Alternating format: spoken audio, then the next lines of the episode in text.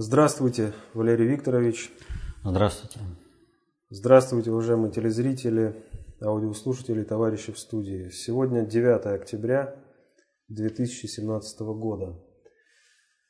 Начнем мы с вопроса, э, который задают э, наши товарищи, собственно, связанные с основными новостями на прошлой неделе. Как не включишь э, очередной новостной выпуск, так нам показывают картинку бомбардировки ИГИЛ в Сирии. Собственно, вас спрашивают, а с чем связана вот эта активизация военных ударов наших ВКС? Ну, собственно, мы на этот вопрос уже отвечали. А, и выступление, обращение э, заместителя министра иностранных дел Захаровой программе «Воскресный вечер Соловьева» тоже было. Ведь здесь же что произошло э, на этом выступлении? Надо понять следующую вещь. Вот если давать в образах, да, есть такой фильм «Бандитский Петербург». И там вот в одной из серий две бандитские группировки встречаются э, для того, чтобы решить одну проблему. И э, там, значит, руководитель э, вот одной группировки, которая встречается, получив э, документы, э, которые свидетельствуют о том, что его люди занимаются беспределом и нарушают правила, основанные, ну вот, как бы, на которых строится вообще вот эта бандитская жизнь всего города. Он говорит, ну типа, я тебя услышал, я это разберусь, а, а его останавливает и говорит, нет, Беспредел – проблема общая. То есть я не, к тебе не как к хозяину обратился, я как равный партнер обращаюсь и говорю, эту проблему надо решать. Естественно, э, главарю той банды не понравилось. И только асимметричный ход переговорщика привел к тому, что ситуация была разряжена без перестрелки. Вот примерно то же самое сделала Захарова с вот этим заявлением, э, которое прозвучало в прошлое воскресенье. То есть она заявила э, на весь мир, беспредел – проблема общая. И мы, Россия, субъект глобальной политики. И мы будем решать. Это не наш выбор, что твои люди, Соединенные Штаты, нарушили. Но в рамках существующего э, порядка, а существующий порядок, он, в общем-то, э, не писанный, э, на неписанных законах строится. И отношения на уровне глобального предиктора, на, на уровне надгосударственного управления, он во многом напоминает именно вот эти вот бандитские неписанные правила, среди которых, если ты слово дал, то за это слово несешь ответственность. То есть это слово ты должен выполнить, сдержать это слово. Но при этом слово, данное лоху, ничего ровным счетом не значит. Поэтому, когда Горбачев получил э, уверение о нераспространении НАТО на восток, это было слово, данное лоху. Он не знал и не умел работать на уровне надгосударственной политики. Вот. Он не знал глобальной политики. И, соответственно, этого его и матросили. Ему говорили приятные вещи, но его матросили. Слова, которые ему были даны, они не знали ничего, потому что не значили ничего. Потому что выполнять слово данное лох – это обещание, которое, ну, если ты его выполняешь, то сам себя э, опускаешь в глазах э, собрания. Поэтому здесь условия, о котором сказала Захарова, мы равные партнеры – и за каждое слово отвечать надо. А чтобы вот ответить, и что мы не бросаем слова на ветер, мы поддержали свои слова действиями наших ВКС в Сирии. И поддержали настолько эффективно, что э, сейчас Соединенные Штаты начали, у них вдруг столько убитых в разных странах мира оказалось, что там убиты, здесь убиты, они их стали легализовывать. Это что означает? Убитых слишком много спецназовцев. Вот раньше они не заморачивались. Похоронили на, на Арлингтонском кладбище и э, все, списали это дело, выполнил э, там свою задачу, э, тайный герой и все прочее. А сейчас этих убитых много. И чтобы волну вот эту вот сбить, нужно кого-то тайно похоронить, кого-то приписать э, в другом месте, как бы погиб, то есть документ, документально оформить, хвосты зачистить, чтобы не было внутреннего взрыва, хотя бы в армии. А дальше еще больше. Вот посмотрите, мы начали, вот Министерство иностранных дел работает в тандеме с э, Министерством обороны. И подчас не поймешь, где работает Министерство иностранных дел, а где Министерство обороны. Почему? Потому что от Министерства обороны звучат настолько значимые заявления, которые во многом решают исход дела в дипломатии в пользу России. Ну, например, о том, что, э, я уже говорил, э, американский спецназ э, проводит через позиции ИГИЛ, чтобы ИГИЛ не напал, какую-то там вооруженную оппозицию. Но вопрос, а это в каком отношении тогда должны быть э, игиловцы вместе со спецназом США, что для них присутствие спецназа США их врага является э, того, как бы гарантией того, что они пропускают через свои порядки э, тех, с кем как бы они воюют. То есть фактически это же показывает, что это под одним командованием. Дальше. Заявление сделано, что с базы Соединенных Штатов, которую они организовали на сирийско-иорданской границе, ИГИЛ совершает э, террористические набеги.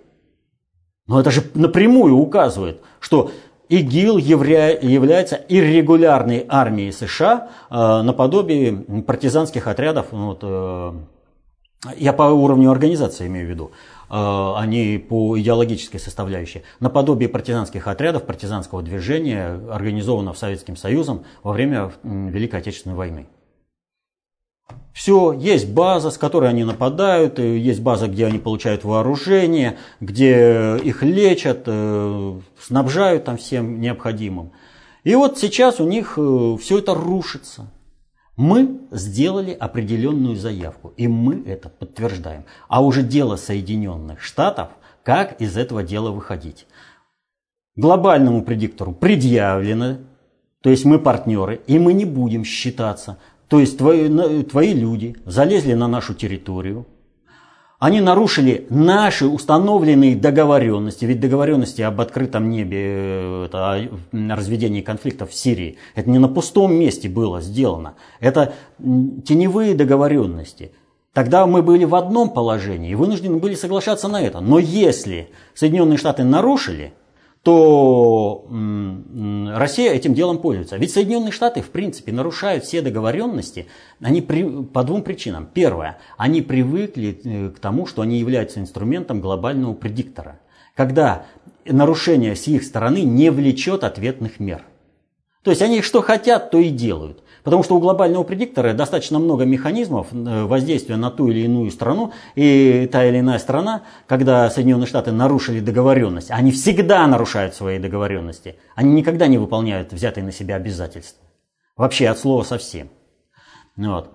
А вот с глобальщиками можно договориться, и тогда Соединенные Штаты просто не входят в ту ситуацию, когда они нарушают вот, договоренности. Так вот, э, э, Соединенные Штаты нарушают, потому что они были инструментом. У них это в логике. А, дали слово, оно ничего не значит. Э, я хозяин слова хочу дал, хочу взял, все. Но положение Соединенных Штатов в мире изменилось.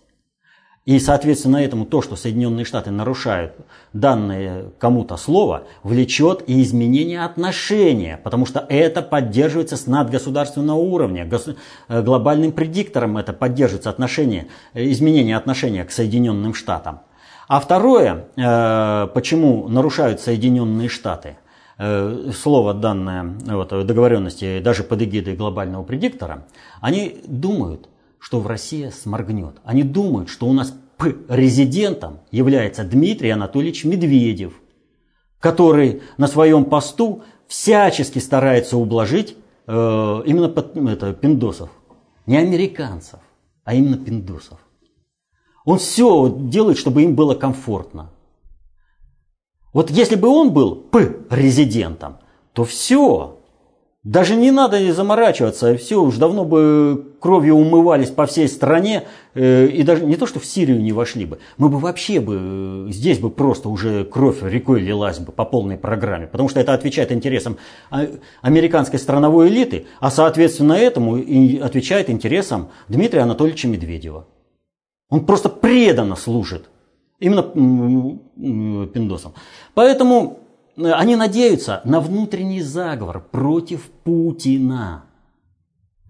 И, он, и они думают, Путину не позволят то, Путину не позволят это. Они не понимают глобальной политики. Они так же, как и наши э, так называемые элиты, э, заложники геополитики.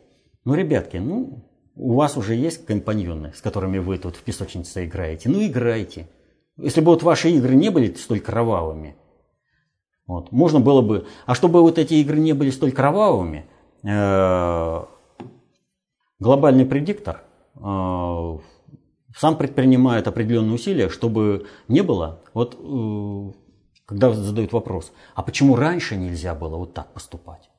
Потому что позиция была России другая в отношениях с глобальным предиктором, с уровнем организации противодействия на Россию – изменили это положение, сделали предупреждение, э, заявление ТАСС от 13 июня 1941 года, образно говоря. Все, это принципиально иное. Это констатация факта, то, что взаимоотношения глобального предиктора и внутреннего управления России в лице государя России – изменились в пользу России и ее суверенитета. Кто этого не понял и пытается еще служить Соединенным Штатам в разных сторонах, ну, всякие разные подпиндосники, которые используют свое служебное положение, чтобы предать интересы России, они глубоко заблуждаются. Соединенные Штаты приговорены к крушению. И это не, неотвратимо, полностью неотвратимо. И ставка на американскую страновую элиту выслужиться, да. Вот смотрите, одни э, в мире смотрят, Соединенные Штаты находятся в жутком кризисе. Перспективы развития только у России. И они раз и идут к России. Другие, а у нашей элиты как смотрят? Соединенные Штаты в жутком кризисе. Перспективы только у России. Что нужно сделать? Лишить Россию перспектив – все ресурсы перебросить в Соединенные Штаты, и тогда хозяин оценит. То есть вопрос о том, что ты сам можешь быть хозяином своей судьбы, у них даже не встает, у всех подпиндосников здесь. Даже не встает. Они готовы уничтожить страну, Россию, чтобы услужить американской страновой элите. Они не понимают, что они себе подписывают приговор со стороны глобального предиктора. Они будут зачищены вместе со страновой элитой США как абсолютно бесполезный мусор. Вот те, кто поумнее, я уже неоднократно говорил, создают определенные движения политическое, пытаются выйти на диалог с глобальным, над государственным управлением. Они не знают механизмов управления, и потому у них усилия-то, в общем-то, безуспешны. Ну, похоже, кровавые игры начались. Здесь вопрос от Анатолия Нестеренко. Валерий Викторович, для меня очевидно, что расстрел в Лас-Вегасе совершил не сам Пэддок. Он лишь подставное лицо, которого застрелили и предъявили миру в качестве массового убийцы-рекордсмена. Отсюда вопросы, почему на роль убийцы был выбран именно такой тип гражданина, как Пэддок? Почему был расстрелян именно аутентичный фестиваль, так называемой Белой Америки? Чьих рук это дело, и не является ли это событие, так скажем, ответкой за убийство нашего генерала в Сирии? Нет, ни в коей мере не является.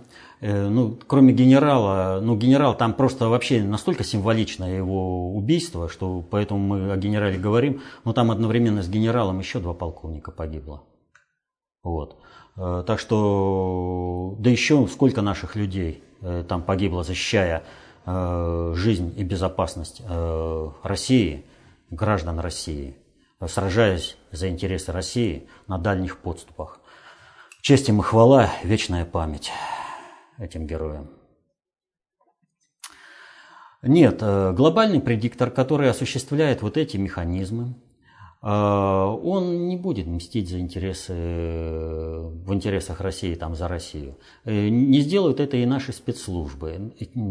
И не только потому, что вообще спецслужбы это вообще такой универсальный инструмент межгосударственного общения и управления, что защитить интересы конкретной страны они э, могут только весьма и весьма условно при наличии концептуально властного государственного управления. Только в этом случае. Вот. Ну и то Сталин сколько терпел, например, Коминтерн, политическая разведка а, в лице организации, которая получила в конце концов название э, КГБ, э, тоже, э, вернее, не политическая разведка, а политическая спецслужба. Потому что есть армейская спецслужба ГРУ, а есть политическая спецслужба, корни которые идут из ВЧК. Вот. Тоже всегда вызывало определенные нарекания. И вот, несмотря на то, что сфера деятельности это была как раз КГБшная по предотвращению крушения Советского Союза, СССР, э, ведь ничего не сделали. Поэтому вот кто э, заявляет, что союзниками э, России является только армия, флот и спецслужбы, ну, он, мягко говоря, не знает управления. Потому что спецслужбы не по рангу внесены в число союзников России. Ну, не по рангу. Вот. Э, хотя никто не отрицает значимость спецслужб в управлении. Так вот, э, о том, что спецслужбы, в общем-то, весьма условно э, являются государственными, посмотрите на ну, иллюстрацию, это вот Соединенные Штаты, что там происходит как было организовано убийство Кеннеди, э, что произошло с башнями-близнецами ВТЦ и почему упало третье здание. И еще много чего. И вот на примере Соединенных Штатов. Не надо копаться э, у нас, в наши аппаратные игры. По Соединенным Штатам написано столько, что ну просто вот берешь и все это рассматриваешь. А почему написано столько? А потому что весь мир об этом пишет. И каждый старается что-то добавить, и все. А это вот, как понимаете, шило в мешке не утаишь, э, воду не удержишь в ладонях, все протечет. Да? Так и информация, она вся растекается. И она, в общем-то, показывает, что э, э, спецслужбы в целом управляются из центра иного, нежели государственное управление. И поэтому спецслужбы э, организовывают внутри государств э, те или иные мероприятия вопреки э, воле руководства. Ну вот смотрите, убили самого президента Кеннеди. Ну просто бах и все. То, что произошло в Лас-Вегасе, это явление того же порядка. Действительно, Пэддок – это всего лишь козел отпущения. Что там вообще э, и изначально шла информация, средств массовой информации, о том, что стрелков было несколько. Но, во всяком случае, э, в сети доступны видео, где отчетливо слышно э, стрельбу совершенно двух разных типов оружия, причем одновременно. Вот. И по одному можно говорить о том, что это пулемет, а по другому, ну, возможно, автомат. И там очень и очень много вопросов вообще о том, как и все это произошло. Но вопрос заключается в другом. А, есть некоторые такие особенности. А, вот заявление Захаровой – было сделано в воскресенье у нас. Воскресный вечер Соловьевым ночью. А э, Пэддок расстрелял тоже в воскресенье, но у нас уже был понедельник. Но у них было воскресенье вечер у них. И э, шериф округа Джозеф с очень говорящей фамилией, э, фамилией Ламбардо – заявил следующее, что Пэддок был управляем кем-то. Это очень серьезное заявление. Кем управляем? Для какой цели управляем? Но если он управляем, значит идея нападения на этот фестиваль кантри-музыки, нападение на потенциального избирателя Трампа, нападение на людей рабочей, трудовой Америки, белого населения, потенциального, э, повторю, избирателя Трампа, было кем-то инспирировано, а дальше вот Пэддок, э, Ломбардо заявляет еще, что оказывается, что 22 сентября, цифра очень интересная, 22 Пэддок как бы планировал расстрелять другой физи- музыкальный фестиваль в Лас-Вегасе, э, фестиваль с очень говорящим названием «Жизнь прекрасна». Но что-то у него не срослось. Были такие планы, не было таких планов. Это э, не суть важно. Важно то, что шериф по фамилии Ломбарда отнес замысел по убийству э, людей, по расстрелу массового мероприятия на 22 сентября. Отсылка к тому, кто задумал и осуществил вот этот самый расстрел, то есть глобальный предиктор. По сути, согласованная позиция 22.11 – это проведение одной э, части глобального предиктора, а 22 – это общая согласованная позиция. Так вот, он фактически показал, я не зря сказал, по выступлению Захарова. То есть мы вовремя сделали свое заявление. Необходимость укорачивания действий, э, ну, так скажем, укорачивания рук и введения действий страновой элиты США в программируемое русло, в конкретные рамки, осознается и глобальным предиктором. И он тоже, он сам прекрасно понимает, что этот беспредел только ему вредит глобальному предиктору, вредит в рамках управления всеми мировыми процессами. Он сам заинтересован вот в этом. И, естественно, он запланировал изначально коррекцию. То, что мы сделали заявление, это игра на опережение. Мы зафиксировали новые отношения между глобальным предиктором и Россией. И глобальный предиктор приступил к, э, так скажем, стал осаживать э, страновую элиту, чем мы, естественно, воспользовались, и поэтому, естественно, вот сейчас в этих условиях, безусловно, что вот этой ответки, ее и не прозвучало. Ну, нарушили Соединенные Штаты, пытались наших полицейских захватить, убили э, наших офицеров, вот генерала вообще показательно убили. То есть они как бы показали. Они получили в ответ от, э, по полной программе, что они теперь не знают, как трупы легализовывать, потому что их столько, что надо как-то легализовать. Он француз даже признали, что у них спецназовцы погибли. Но при этом даже не вякнули э, в, сторону России, что э, какие-то претензии имеют. Потому что вы, правильно выбрано время и место. А Соединенные Штаты уже со своей стороны осаживают страновую элиту США. И здесь показательно что? Э, не то, что Пэддок он является хранителем большого арсенала, а то, как он зарабатывал себе на жизнь. Он является конкретным э, вот этим паразитом по своей жизни. То есть э, игры, вложения и все прочее. То есть символьно он и есть выражение Соединенных Штатов по образу организации экономики – то есть оружие, кто тут э, говорит, что доллар слабая валюта, сейчас приду и разберусь. Вот. И формы, непроизводственные формы добычи денег. То есть паразитирование на чужом труде, если понимать, что деньги – это предельно обобщенная информация о продуктообмене. Вот он, этот паразит, расстрелял трудовую Америку, которая и создает реальный Э, валовый внутренний продукт.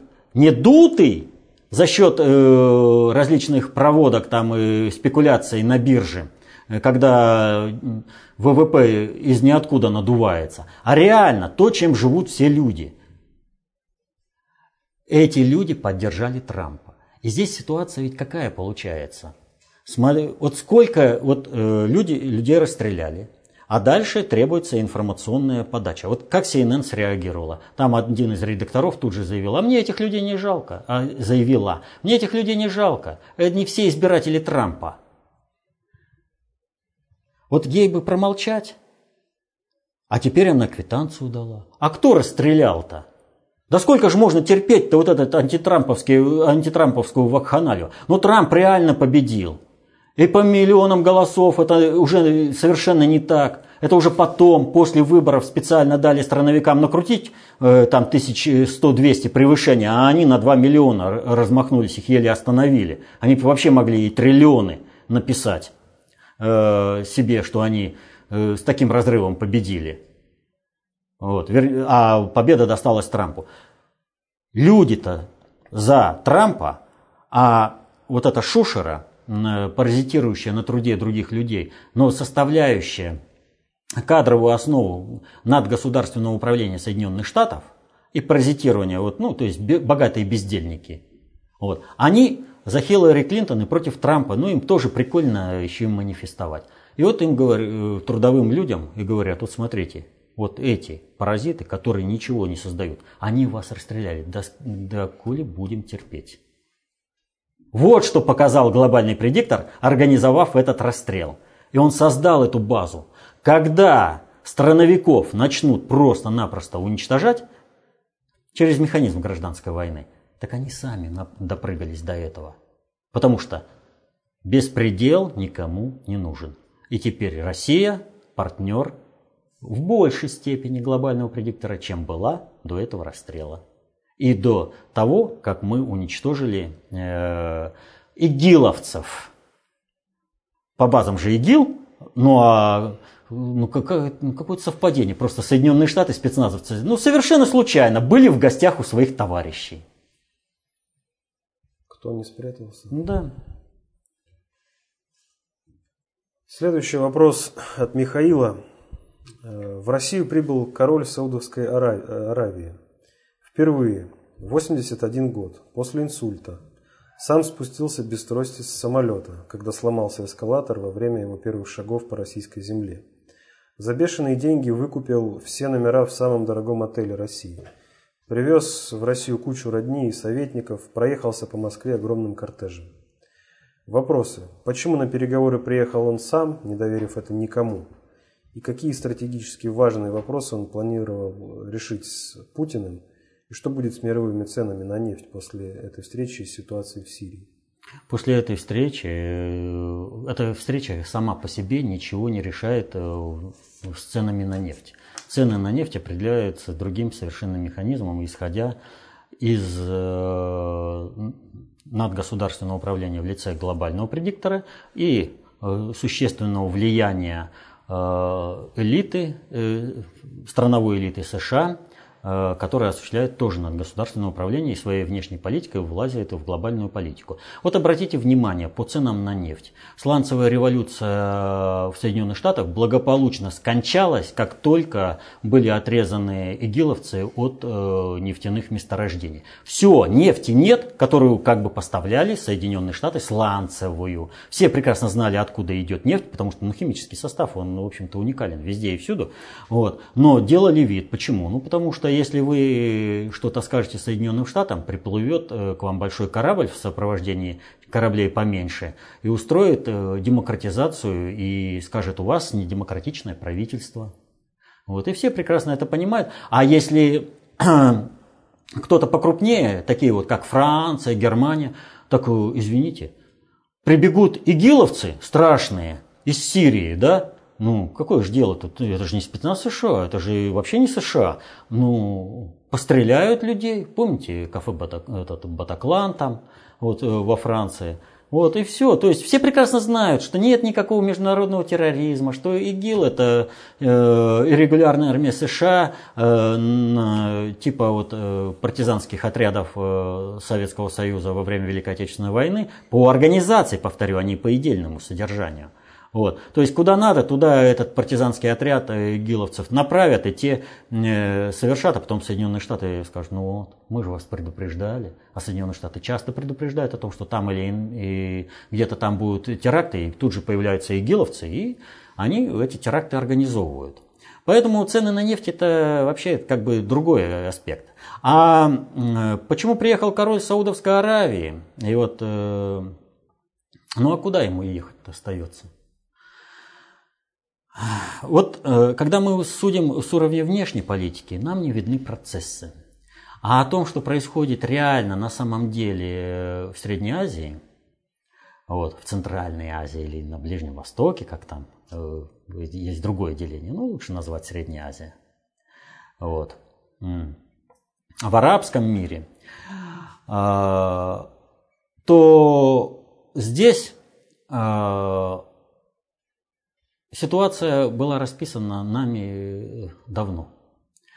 Мы говорили о том, что глобальный предиктор стоит перед необходимостью в силу э, геоклиматических изменений и в силу развития цивилизации на планете Земля вынуждены переносить центры концентрации управления на другие площадки. Ну вот знаете, э, это вот примерно как э, э, цивилизация инков, ацтеков. Вот ничего не предвещало, люди, это, никакой катастрофы, люди раз встали и ушли из города. Потому что они выработали ресурсные возможности существования этого города. Все, экологическая ниша экономическая не выдерживает большее существование. Нужно менять другую, э, уходить на другую территорию. Так вот, э, глобальный предиктор и построен именно по этому же принципу. Он выработал э, механизм развития цивилизации на планете Земля на основе центров концентрации управления евроазиатского, с центром в Европе, вот этом маленьком полуострове Европа, который примыкает к континенту России – вот. Э, и э, евроатлантического блока. Почему евроатлантического? Потому что Великобритания, атлантисты, а находится все-таки территориально, хоть и остров, но все-таки Европа. Вот. Так вот, э, центры концентрации управления новые, которые задуманы при перенесении, они базируются, это Китай и Иран. При этом расклад по Ирану таков. Иран должен стать монополистом управления э, во всей Азии и в арабском мире.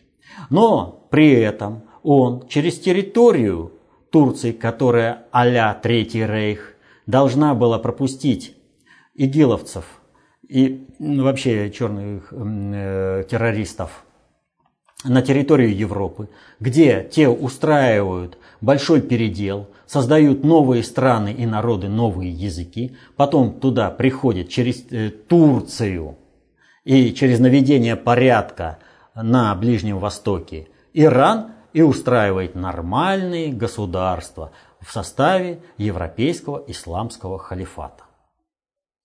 В рамках этого процесса э, суннитский, э, суннитская Саудовская Аравия – должна благополучно прекратить свое существование от слова совсем. Потому что держателем всех ценностей исламского мира должна быть не Саудовская Аравия, а э, Иран.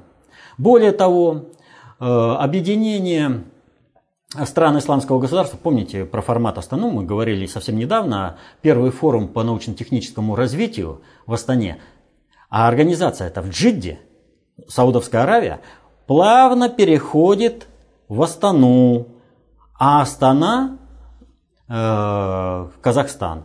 В общем, как ни крути, а, является в сфере э, глобального управления со стороны России. Пусть не в полной мере, потому что мы еще не обрели в полной мере суверенитет, но ни у кого уже не вызывает никаких э, сомнений, что весь тюркоязычный мир – при реализации формата Астаны и Таможенного союза будет сферой управления со стороны России. Но Вопрос по Саудовской Аравии это все равно не решает. Вернее, он ставит еще круче. А что будет с Саудовской Аравией, собственно, с самими Саудами-то? Как им дальше быть? Кто они? Понимаете? Вопрос об уничтожении Саудовской Аравии встал на повестку дня. ООН принимает резолюцию, согласно которой э, Саудовская Аравия, э, коалиция во главе Саудовской Аравии обвиняется в гуманитарных преступлениях при войне в Йемене, убийстве детей. Соединенные Штаты, Конгресс принимает резолюцию, согласно которой президент США должен вывести войска США из зоны боевых действий в Йемене, поскольку туда он вводил, э, войска были введены прежним президентом э, без разрешения Конгресса, что противоречит Соединен... Конституции Соединенных Штатов. Понимаете? И вот, э, ну он же, саудовцы не дураки, они же реально понимают, их просто кидают. Они же видят, к чему ведет процесс по Катару. То есть идет сдвиг, и они, как э, жертвенный барашек, будут принесены на, это, на заклание. И встает вопрос, а что делать? Жить-то хочется. А ехать в Соединенные Штаты, да бесполезно, им 110 миллиардов дали только на оружие, вот только подписали. Танец с саблями э, поплясали, а ничего, как шло, так и шло процесс по уничтожению, подготовке уничтожения Саудовской Аравии. Куда можно идти? Повторяю, формат Астана входит под управление России. Турция входит под управление России. Никуда деваться, тоже им некуда деваться. Э, или они хотят гражданской войны, или мягко переходят под управление России. Что выражается в покупке приобретения крыши в лице э, высокотехнологичного, покупки высокотехнологичного оружия, ну, например, это ЗРК С-400. Вот. Это приобретение политической крыши. Когда покупается такое оружие защитное, оно не защитит от удара нашей авиации, но вполне защитит от удара со стороны союзников Турции по НАТО. Вот. Ну и все, саудовскому королю, естественно, надо ехать. А кто поедет? Да у них там такая грызня идет в Саудовстве. Брат режет брата. Э, там чехарда с досрочными смертями такая, что э, кто будет общесемейные вопросы-то решать? Кого пошлешь? Он решит в интересах своих. Все прекрасно это понимают. И все э, смиряются. А куда деваться? Пусть едет глава семейства, пусть едет действующий король. И даже если он не согласен и говорит, да стар я и немощен, мне и по трапу-то не спуститься. Так а кто? Я поеду. Я с удовольствием. Другие братья говорят, ты чего? Да ты до аэропорта не доедешь, мы тебя удавим. Потому что ты будешь решать в свою пользу. И вот повели. И надо же, случилась такая беда. Трап сломался. И куда ему деваться? Надо спускаться. Не будешь же ты стоять, стоять еще сложнее. Вот. Но вот приехал король Саудовской Аравии к нам. И, соответственно, этому его встречали в аэропорту ответственные лица. А кто его встретил-то? Его встретил заместитель министра иностранных дел Богданов и посол Саудовской Аравии в Москве. Вот уровень. Заместитель министра иностранных дел. Заместитель министра. Это уровень. И здесь надо разобраться, что это сподвигло нашего как бы патриота Дмитрия Олеговича Рогозина, который решил повысить и срочно примчался поучаствовать во встрече, чтобы все-таки вице-премьер. Ты на чьи интересы работаешь? Страна показала уровень отношений и как будет идти диалог. Его встречает заместитель министра. Все. Дальше, после встречи с Путиным, Путин уважил старого человека, сделал ему прогулку, это, экскурсию по Кремлю, там, да, все это нормально. Но дальше-то что? Сам король едет и встречается с министром обороны России. Вот уровень. Ты куда, Дмитрий Олегович, лезешь? В общеналаженный концерт. Ну, ты не понимаешь, что вместе с твоими друзьями страновой элиты США тебя же спишут?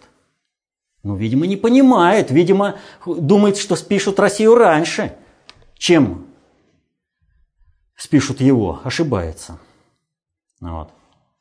И вот, э, естественно, а дальше что? Он приобретает крышу, опять же, сделает заявление о том, что будет покупать, вернее, рассматривать возможность покупки С-400. То есть тоже под крышу России. Ну что ж, все великолепно. Это разруливает весь ближневосточный пасьянс. Но сами пришли.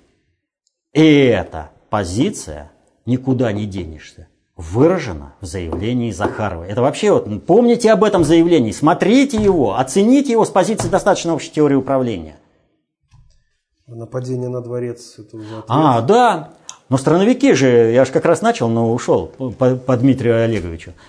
Вот э, приехал к нам в мае месяце президент Филиппин Дутерте. Приехал договариваться, приехал на 4 дня, но вынужден был срочно сворачиваться и улетел. А потому что игиловцы, ну понимаете, ну террористы, ну как Соединенные Штаты могут управлять своими братьями по оружию? Все же как бы должны сделать вид, что это не Соединенные Штаты, не страновики организовали э, теракты, нападения на город. Причем э, уже сколько раз город был на грани освобождения, но у террористов всегда появил, появлялся избыточный ресурс, который позволял удержаться. Вот сейчас э, вопрос так и стоит, в общем-то, в подвешенном отношении. То там, то там, э, в Филиппинах происходит разное. Просто наши средства массовой информации не любят к этому делу обращаться. Ну и э, что мы видим? Ну, повторение одного и того же. Игиловцы нападают на дворец короля. Но здесь э, э, еще интересный такой момент. Вот. ИГИЛ, э, он ведь не только регулярная армия США, ИГИЛ еще имеет полевое командование, так сказать, в лице Саудовской Аравии, которая снабжает оружием, тренирует, лечит и все прочее. ИГИЛ – это, в общем-то, собственно, уже вообще без всяких вариантов, большей частью спецназ э, Саудовской Аравии, во всяком случае офицерский состав.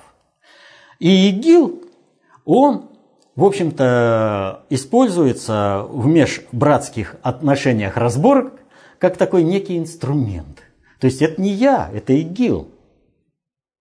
И соответственно этому э, сказать сейчас пока, ну, вот, на данный момент, пока неизвестно, э, чей ответ. Вот это.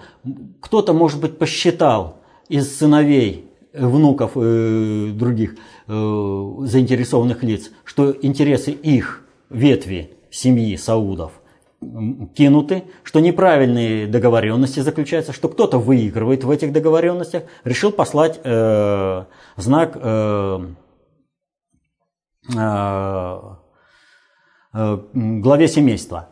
Но, как бы там ни было, даже если это так, это тем не менее не обошлось без конкретного взаимодействия со стороны Соединенных Штатов. То есть Соединенные Штаты к этому руку приложили однозначно. Но приложили они руку к ИГИЛ сами или же в коалиции с какой-то ветвью э, семейства Саудов, это уже вопрос.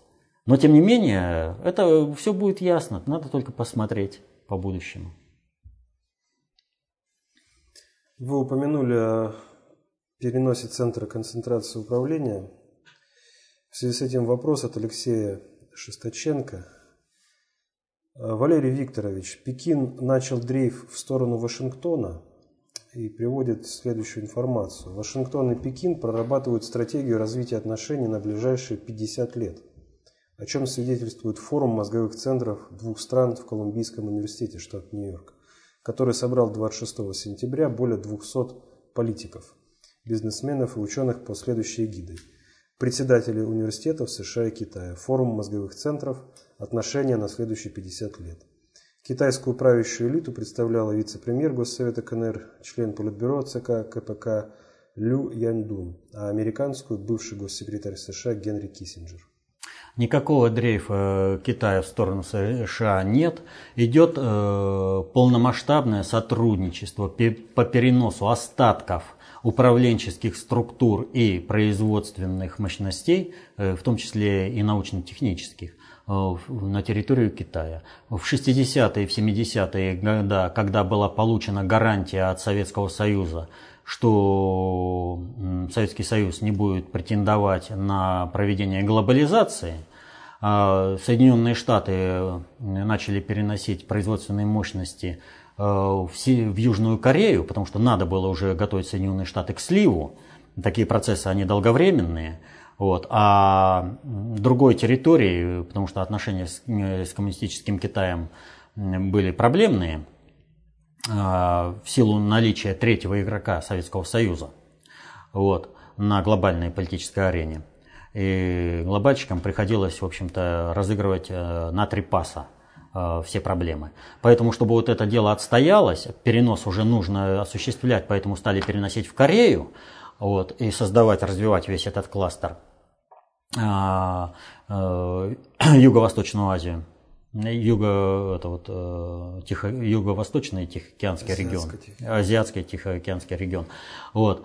Э, процесс пошел, а в это же время начали готовить и улучшение отношений с Соединенными Штатами на предмет переноса всех управленческих структур глобальными процессами и научно-технической базы. Что и выразилось, э, вот, ну, перенос одних мощностей выразилось в южнокорейское техническое чудо, а перенос других э, мощностей и управления выразилось в бурном развитии Китая когда и электроника начала там развиваться в Китае, и космическая отрасль, и автомобильная, авиационная, он э, авианосцы строит. То есть э, здесь подгоняются все мощности со всего мира. И Соединенные Штаты в этом отношении не исключение. Просто вот эти все мероприятия, они идут устроить взаимоотношения, создаются центры, постепенно под, эти, под этой вывеской перетягиваются специалисты, им дают возможность жить э, в Китае, в хороших климатических условиях, э, создают им города. Ведь не только из Украины специалистов перевозят, специалистов перевозят со всего мира, в том числе из Соединенных Штатов. Никакого дрейфа здесь вообще нет. Ну и опять возвращаемся в Испанию. Георгий Асланян э, спрашивает. Многотысячные демонстрации проходят в настоящее время в Испании, самые крупные в Мадриде и Барселоне. Их участники выступают за единство страны и диалог со сторонниками независимости Каталонии. ГП перехватил управление и распад Испании откладывается? Нет, о перехвате управления в, в, это, в Испании даже не приходится говорить. Э, я уже напомню, под развал Испании была сформирована определенная идеология, а на ключевые посты и в Каталонии, и в Испании были э, поставлены чиновники с определенными умонастроениями. И поэтому для того, чтобы что-то сдвигалось, нужно этих чиновников убирать оставить других, а там кадровый голод. Этих чиновников подбирали долго под одну задачу. И значит, есть только одно – давить через компромат на этих чиновников и организовывать процессы, э, э, которые будут блокировать э, сам процесс отделения. Поэтому это вот, знаете, вот как болезнь, когда ну, или вот э, бомбу вот есть, э, ну не можешь обезвредить, но создаешь какие-то условия, когда э, сработает взрыватель э, позже, а на это время, когда тебе надо там совершить какие-то операции, может быть, уйти с территории этой бомбы, мины, э, ну, заморозить этот взрыватель, образно говоря, да, и ты ушел, потом бомба взорвалась, и никому не, э, там, э, ну, не причинила вреда. Так вот и здесь планировалось-то полностью провести развал э, Испании под э, будущий европейский исламский халифат. И под это дело ведь было как организовано? Повторю, все было организовано таким образом, чтобы повысить протестный э, слой населения, слой населения за отделение от Испании э, до предельного. То есть их очень мало было, тех, кто отделялся. И был, был проведен сам референдум таким образом, чтобы создалась иллюзия массовости. То есть огромное количество участков не открылось, а те, где открылось, то люди, сторонники э, за отделение, они пошли. И когда говорят, что там 90% проголосовавших за, ну, во-первых, никто не вел никакого учета, сколько людей проголосовало. Вот. Никакого. Люди могли голосовать на разных участках сколько хотели и как хотели. И это было доказано экспериментально. Э, сколько вообще приняло участие? Ну, от фонаря назвали э, цифру и все. И 90% проголосовало. Дальше повторю, уже с готовыми бюллетнями часть была изъята. То есть э, часть не открылась, э, там не голосовали, а часть э, урн с, э, с проголосовавшими бюллетнями была изъята полицией. О каком подсчете может идти речь? Добросовестном подсчете. У вас не велось голосовая, э, учет голосующих, у вас э, нет всех урн, но вы заявляете о том, что 90. А почему? А потому что средства массовой информации будут работать ровно так, как это необходимо было заложено по старому сценарию. И Дальше-то выясняется еще больше. Там вообще столько всего интересного с этим, э, ну, имеется в виду таких мелочей. Ну, например, э, когда несли э, бюллетни, это урны для голосования в школу, девушка уронила ящик, и оказывается, ящик уже полный бюллетнями, и все проголосовали за отделение. Еще голосование началось, но у них уже полная готовая урна. Вот. Но средства массовой информации разве это заметили? Разве они это показывают? Разве средства массовой информации заметили о том, что э, голосование по большинству участков-то не осуществлялось? Нет, они показывают массу, все прочее. А дальше ситуация какая? Э, вот действия полиции. Э, мало того, что там выяснилось огромное количество всяких фейков, э, фотографий, сделанных в другое время – Э, при других мероприятиях. Но там полиция действует достаточно жестко, всегда действует достаточно жестко. Э, но так э, полиция выполняла определенный приказ, и представитель центрального управления со стороны Мадрида в Каталонии, он принес, официально принес свои извинения за действия полиции. Вам ничего не напоминает? У нас Альфа в Вильнюсе действовала по приказу, а потом их здесь даже никто не поблагодарил. И Горбачев тогда сказал, а что, они сами поехали, там, и, что они там делали, я откуда знаю. Ну да, у нас спецназ просто так.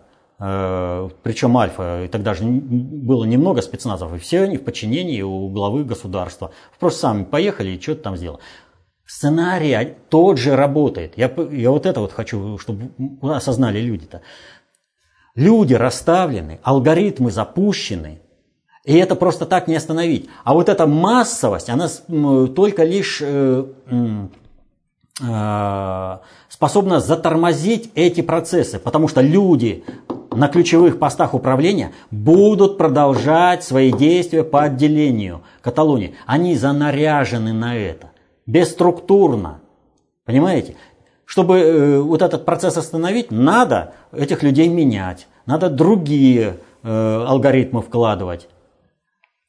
Хотя все стараются, вот э, инструменты глобального предиктора, все стараются как бы затормозить этот процесс э, в Каталонии по отделению. Но что там получится реально, э, ну, здесь неизвестно.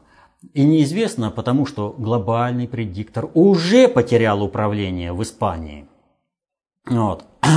А э, восстановить управление очень и очень сложно. И лучше это делать э, независимому игроку. вот сейчас э, празднование дня рождения государя России Путина показало, что таким игроком, безусловно, является Россия и лично государь России Путин. Ведь посмотрите, как в мире люди отметили день рождения. И бургеры создают, и граффити делают, и прочее, чего только не делают.